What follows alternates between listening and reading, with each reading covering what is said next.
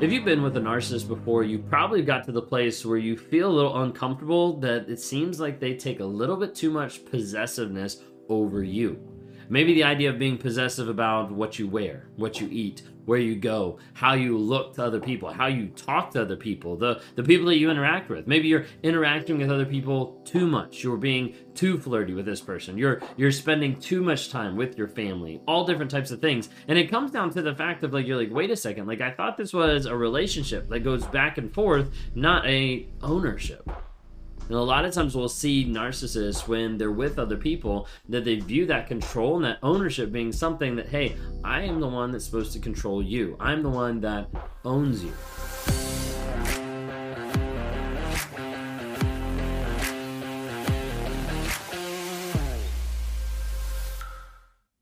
If you guys are new here, my name is Ben Taylor. I'm a self aware narcissist on this channel to provide awareness, growth, healing, and change. We do that on multiple different platforms TikTok, Instagram, Facebook, YouTube, LinkedIn, Amazon Music, Apple Podcasts, Spotify, all under Raw Motivations. So if you don't follow on any of those platforms, check us out under Raw Motivations. We'd love to have you part of the community there. We're developing an elite community to help people accelerate their healing and their growth. And that's actually the NARC app. You can download it at narcapp.com, N A R C A P P, narcapp.com, stands for Narcissistic Abuse Recovery Community. It's a community of people that have been through the same shit as you. And they're working on themselves to grow, heal, and change with engaging with the weekly lives, the daily, like uh, tracking, the assignments, the journaling, the courses, the monthly group coaching calls where we bring people in to help encourage you as you move forward. A lot of people that are in there to try to help you heal, grow, and change. You can go in, you can work inside the communities, you can get advice, you can interact with other people, you can develop focus groups to help you move forward in different aspects and help you progress. This is one of the things that we want to develop and dive into more and more as we keep developing the app to be a positive and a huge community for your healing, growth, and change. So check that out. If you want to engage with myself, I would love to talk to you sometime. Go to rawmotivations.com, click on one on ones. Would love to interact, help you out two things, then we'll jump right in. Last thing, uh, two things. One is uh, from fantasy to reality. If you haven't had a chance to be able to check out this new journal, just popped up um, a couple days ago or a couple months ago. And what we have there is you can actually get it from Amazon.com. From fantasy to reality, what it is it's a journal for after the toxic relationship, or even if you're in the toxic relationship, to help mentally process and journal out the things that are confusing. It's got over 100 prompts in there to help ask you questions to walk you through that system. So it's not just a blank book Okay, it's got stuff in it for you to actually be able to work through. A lot of people have been having some really positive feedback saying that it's helping them think and prompt them. Uh, last, real quick, if you want to hear the wife's perspective, go to Trauma, Drama, and Life podcast on Apple Podcasts to be able to hear the wife's perspective and how we cope through life now. All right.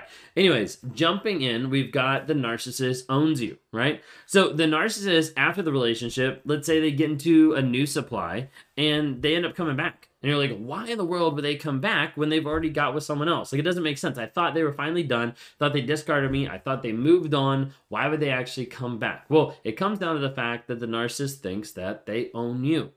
Okay, maybe you've seen this inside the relationship at times of the narcissist getting upset that you didn't bow down to their wishes, or that you didn't do exactly what they wanted you to do, or you didn't meet their demands, or things like that. Like there's that entitlement piece that a lot of times is there because they think that they own you.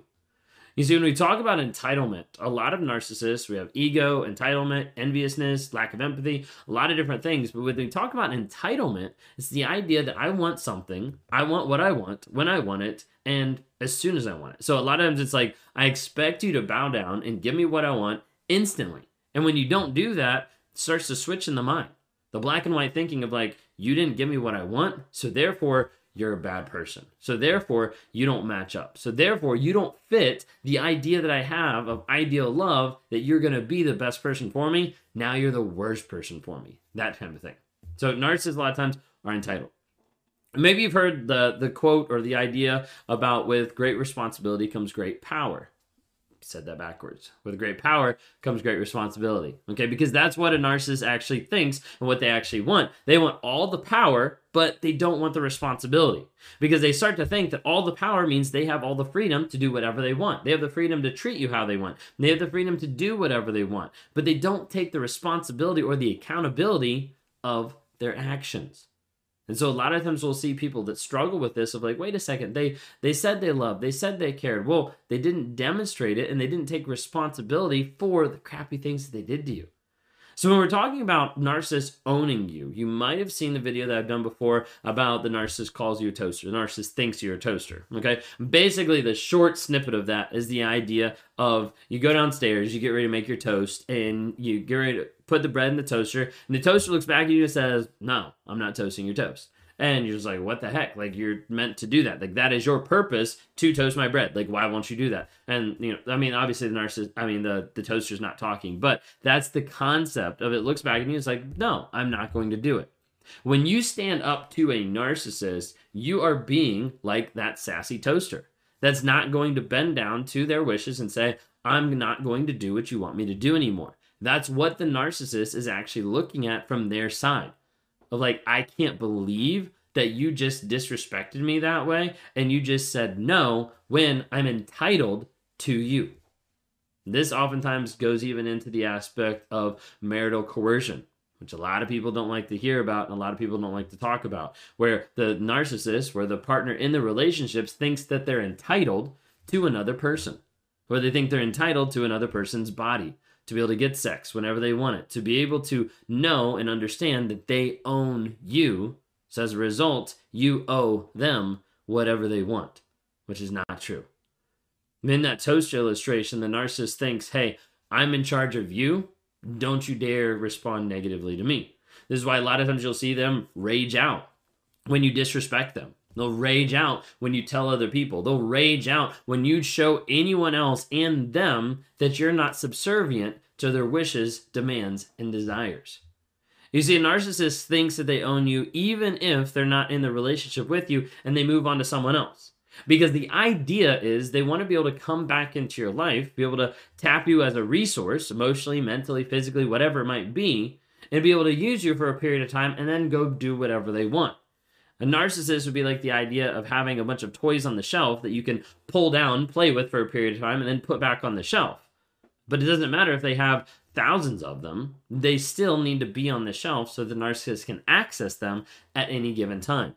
This is why a lot of times you'll have a narcissist in a relationship, and also someone that they're cheating with, and also someone in the wings ready to take anyone's spot, depending on how bad things fall out because a lot of times a narcissist needs and wants to have another person in their life at all times.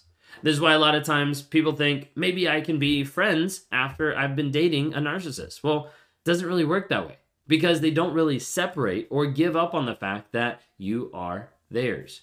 So as a result, they still think even after you've broken it off, doesn't really matter. You're still connected to me. I still own you. I still control you. So you'll see after you leave, after they leave, whatever it might be, that they still try to control you after you're gone. They still try to control who you date, who you're around, what you're doing, why aren't you responding, all these different types of things. After the relationship is broken up, they'll still try to control you. So, couple things. How do you take back your power from a narcissist? How do you take back your power from someone who thinks that they own you?